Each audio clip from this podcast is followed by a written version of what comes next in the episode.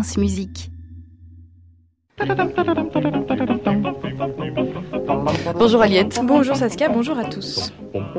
Alors ce matin, nous sommes avec euh, une violoniste, un pianiste, Aliette et je me suis dit, tiens, si on parlait de l'alto, l'esprit de contradiction jusqu'au bout, alors je pourrais commencer ma chronique par faire des blagues sur les altistes, mais non, ça viendra plus tard, on va d'abord écouter ceci.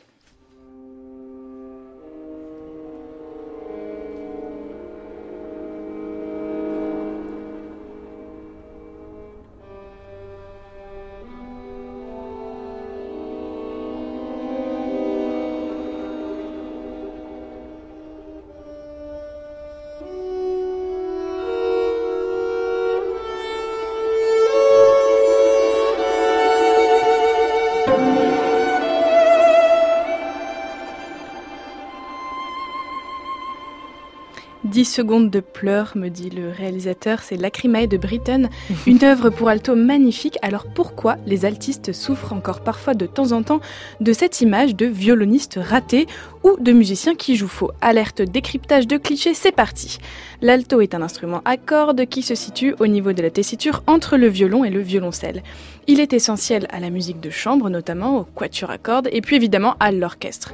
Son histoire justifie en partie le fait qu'on le prenne encore parfois pour un instrument secondaire et que les altistes ont été longtemps les mal-aimés de l'orchestre. Et cette histoire alliée commence dans, les conservatoires et les, et les écoles de musique? Et oui, il fut un temps où les jeunes violonistes qui n'avaient pas un bon niveau étaient envoyés dans les classes d'alto. Alors évidemment, avec une telle mentalité, c'était perçu comme une punition de devenir altiste et leur réputation de musiciens médiocres était déjà toute faite. À ce moment-là, former les altistes revenait surtout à combler les trous des quatuors et des orchestres. Or, quoi de plus essentiel qu'un bon pupitre d'alto pour magnifier une œuvre?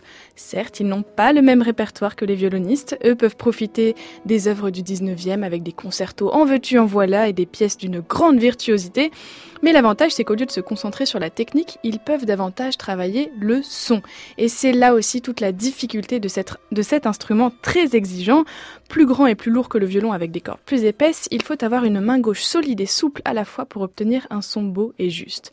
D'où les nombreuses blagues très répandues sur les, les altistes comme quelle est la différence entre un alto du premier rang et un alto du second rang? Réponse un demi-ton. Elle est excellente. Voilà. Il y en a beaucoup encore, on peut en trouver pas mal, mais je vais, me contenter de celle-là.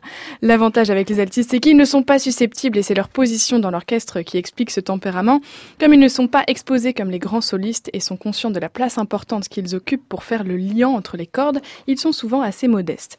Le XXe siècle leur a bien rendu grâce au travail de compositeurs et de grands musiciens comme euh, parmi l'école française Gérard Cossé, Serge Collot, Antoine Tamestit ou encore Sabine Toutain.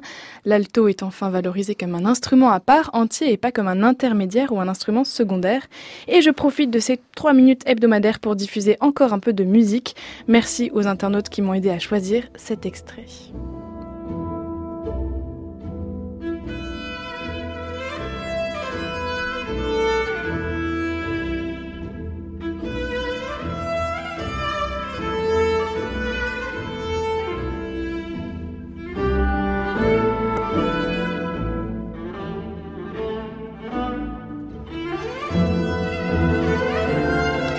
La suite et break d'Ernest Bloch, c'est un peu court et ce choix musical était difficile à faire parmi toutes les propositions des internautes qui m'ont aidé à découvrir de nombreuses œuvres pour alto du XXe siècle. Merci à eux et vous pouvez donc retrouver toute cette sélection musicale sur le site francemusique.fr. Merci beaucoup Aliette, on se trouve aussi votre chronique sur le web.